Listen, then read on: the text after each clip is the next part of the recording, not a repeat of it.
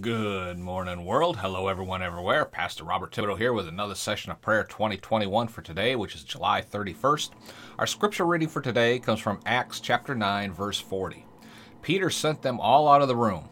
Then he got down on his knees and prayed. Turning toward the dead woman, he said, Tabitha, get up. And she opened her eyes, and seeing Peter, she sat up.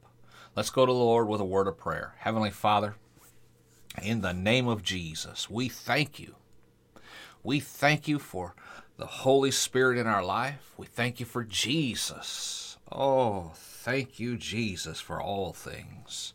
Father, with you, nothing is impossible at all.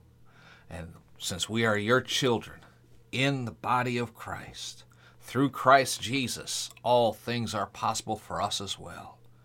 Knowing that when we pray, you hear our prayers, and knowing that we receive the prayers and petitions that we desire of thee including raising people up from the dead, if it's your will. Lord, put us in positions to pray. Give us the opportunity to pray. Give us an opportunity to share the name of Jesus around this world. And we just give you all the honor, glory, and praise for all you accomplish through us because of Jesus, our Lord and our Savior. And we pray this in Jesus' name.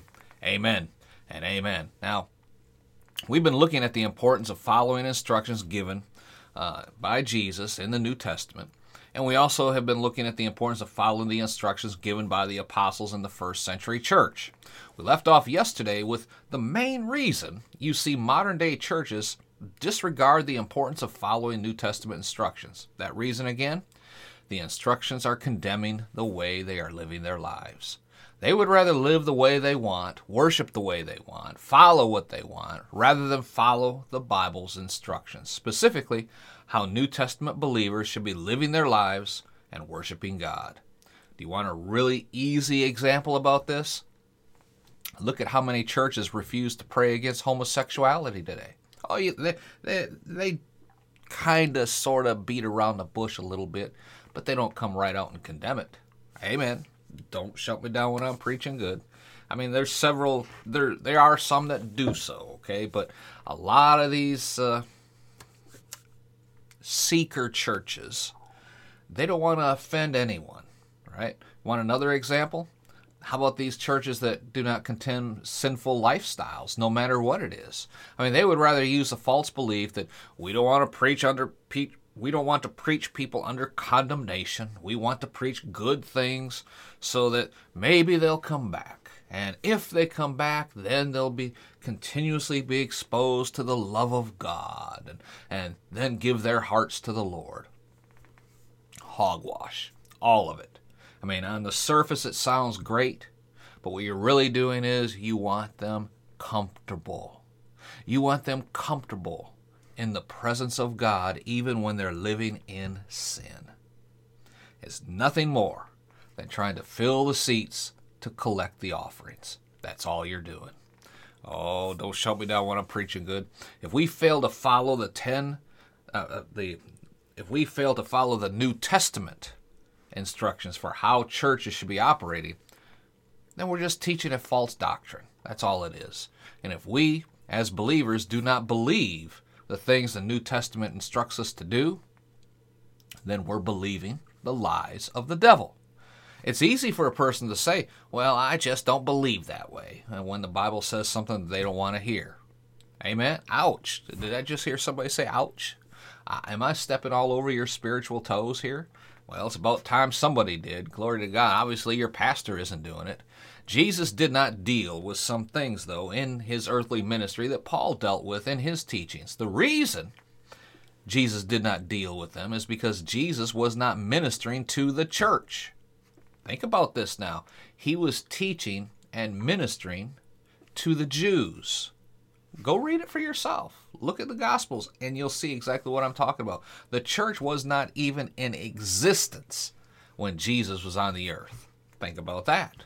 The church did not come into existence until the day of Pentecost. After that day is when the church was in the earth. Amen. So when Paul was in his ministry, the church was in existence. And the Holy Spirit was inspiring Paul to write down Holy Spirit inspired instructions to help the church. He was writing these letters to the church. Amen. How many of you just got a revelation to it about that today? amen. Praise God. But you got to understand, folks. You know, when when you hear these people that are living in sin, rejecting the truth, and then they come off and say something like, well, Jesus never preached against homosexuality. Jesus never preached against this. Well, Jesus didn't preach against uh, child abuse or child pornography or or slave trafficking or you know anything like that either. Why? Because he was ministering to the Jews. Go read the Bible for yourself. That's the easiest way for me to explain what I just said. Go read the Bible for yourself. Go read the four Gospels, read the book of Acts. Read it read it 3 times in in 30 60 days and it'll begin to help you understand the Gospels are Jesus ministering to the Jews and the book of Acts is the foundation and the beginning of how churches are supposed to operate. Amen. Let's pray. Father, in the name of Jesus, we praise you for your word. Your word is Jesus. Jesus is your word.